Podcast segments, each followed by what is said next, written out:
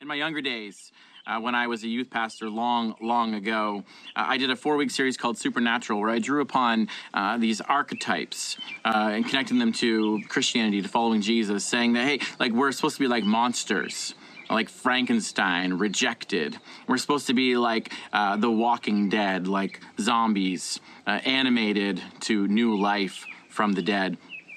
And we're supposed to be like vampires. We're supposed to drink the blood of Jesus, and people who don't drink the blood of the new covenant have no part in the kingdom. And we're supposed to be like werewolves, transformed by the renewing of our mind. There's something about metamorphosis, transformation, that is intrinsic and connected to the to the uh, path of following Jesus. And let me tell you, parents got mad at me. They said to me in droves, "What are you teaching our children?" Now, this story of God at work throughout human history, the Bible, it also features some supernatural and dark stories.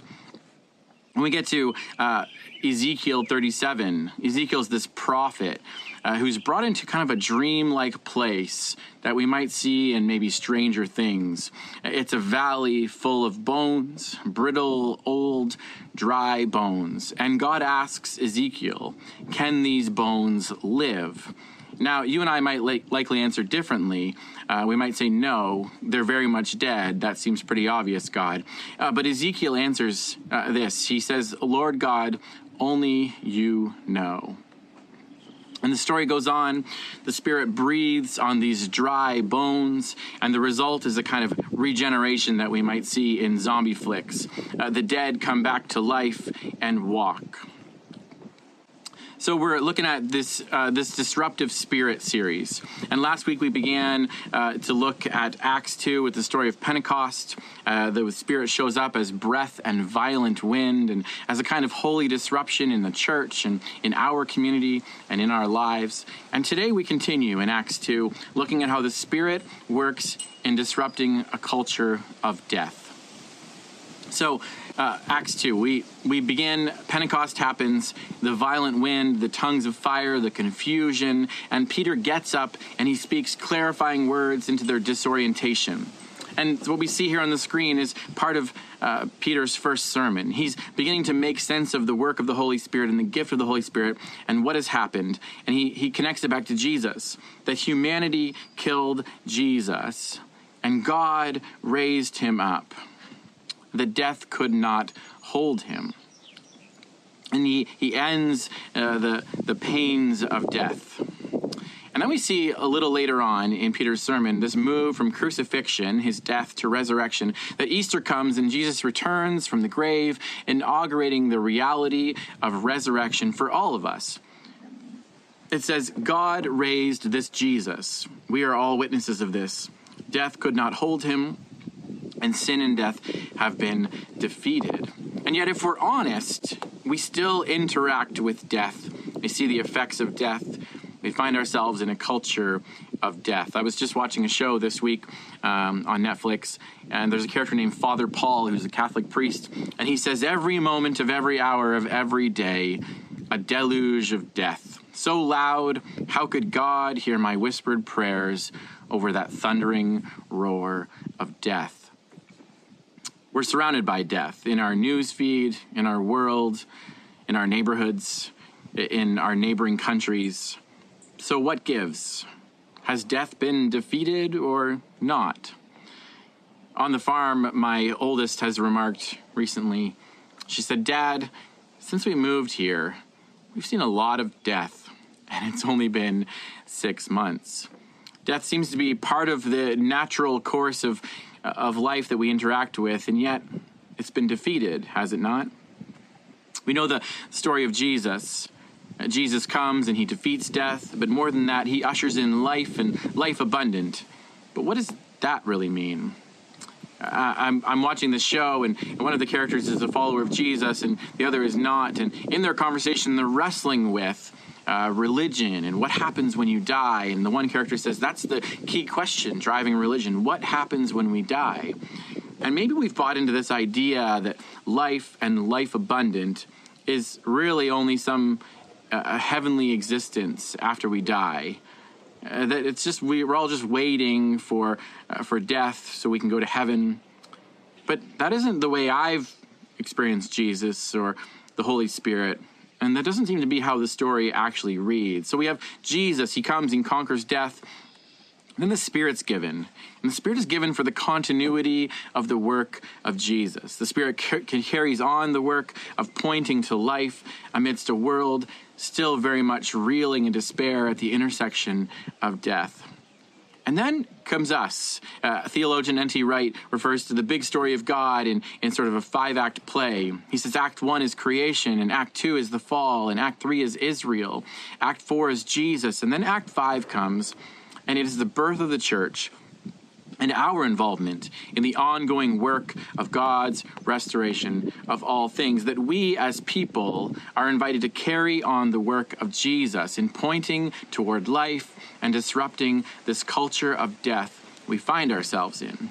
And while eternity is in view, it's not the only thing we think of when we're talking about death to reduce the abundant life of Jesus to what happens to us when we die is to miss mo- so much of the message that it really it does reduce the invitation of our involvement. We, as the people of God, are invited into this disrupting work of the Spirit when it comes to this culture of death. So, we come to a story in Acts 2. I want us to sit here in this story. And it's what Jonathan Brooks, who's an author and pastor in, in the States, calls an ordinary revolution of Pentecost. We have the miraculous, the Spirit comes, and then we have the ordinary, the ordinary of this community. So it says here everyone was filled with awe, and many wonders and signs were being performed through the apostles. Now all the believers were together and held all things in common they sold their possessions and property and distributed the proceeds to all, as any had need. Every day they devoted the, themselves to meeting together in the temple and broke bread from house to house. They ate their food with joyful and sincere hearts, praising God and enjoying the favor of all the people. And every day the Lord added to their number those who were being saved when I read this uh, this picture, uh, this picture of a community, it's a picture of a body, and I see the picture of Ezekiel.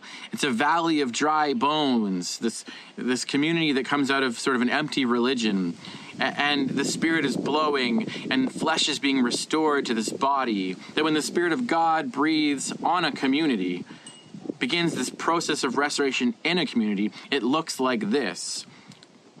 Let's just walk through a number of the things we see here. First, they held all things in common. That after the miraculous and the wonders and the signs, uh, we enter into this mundane reality that they, they held all things in common. And when I, one thing I know is that unity, this holding of all things, it's unity is a tricky thing. And when Paul talks of being of the same mind, united in thought, uh, we might laugh. We are so polarized about anything and everything, when we hear these words of having all things in common, there's a, certainly a nod to material possessions here. That they sold their stuff and made sure nobody went without. Everyone had the same. It was a revolution of material capital that uh, the purchasing power of some was levied so that all would have enough. But also in view is this idea of unity, that somehow they, they rallied around what it means to be a community and not necessarily that they all uh, thought the same thing. We're not talking about uniformity, and we're talking about unity. That somehow they they rallied around uh, what was important, the centrality of Jesus in the middle, but also uh, a willingness to hear each other, to listen to each other, to be curious, to lean in when there's disagreements, uh, and so they held all things in common. We see also that they, every day, this phrase every day, it shows up twice. Every day they were together. They were in each other's lives, uh, not just on Sunday, not just for a weekly worship service, but every day in public spaces and in each other's homes. Every day was worship. Every day was an opportunity to be the people of God. Every day was an opportunity to live life together in meaningful and mundane ways. I just came from a community in Windsor where we lived in the same neighborhood together, all of us, and and there was what we would call a critical mass of intersection where. Uh, as a community, we would go to the same parks, and our kids would see each other at the same schools, and, and we would shop at the same grocery stores, and we would see each other walking our dogs. There was there was life overlap that happened every day in the parish that you just don't see in other places because uh, we live such fractured lives independent of one another. And so, what does it mean for us or for that community to live life every day together, overlapping life? The third thing I noticed is that they were joyful. Uh, they ate with joy, they sang with joy, they praised God out of this abundance of their joy. Their joy was infectious, their joy was contagious, their joy set them apart. And then finally, we see that every day, again, every day, not just on Sundays, their community grows. Salvation was manifesting itself in their community. People were being saved. And this was a movement away from death and into life. So when we think about our culture of death, when we when we contrast that to what we're seeing in Acts 2, we see that our culture of death really hits on a number of places. It's it's death of violence. We see global violence like the war in Ukraine. We see uh, it, violence in our in our country's history uh, with Indigenous people, um, and we look at you know the the missing and murdered Indigenous women. And since 1980, there have been over 1,100 missing or murdered Indigenous women. There's a history of violence in our country, violence against the earth we have climate change, and we're slowly or maybe quickly killing our planet. Violence against each other through greed. We have we live in this culture of violence, and and maybe less so than other places in the world, but we certainly have violence uh, in our country and in our context and in our neighborhood. We have oppression, the death of oppression. When, when justice is absent, oppression is rampant. And we see it in so many as- uh, facets of our life that there's racial violence where there's a lack of justice. Uh, we, we see a housing crisis and homelessness, and there's the haves and there's the have nots. And in our own history, in our own story as a family, we went through a period of, of, uh, of not having uh, a lot. And and I lost my job and we found ourselves on Ontario Works and in, in a bout of circumstantial poverty and going to food banks.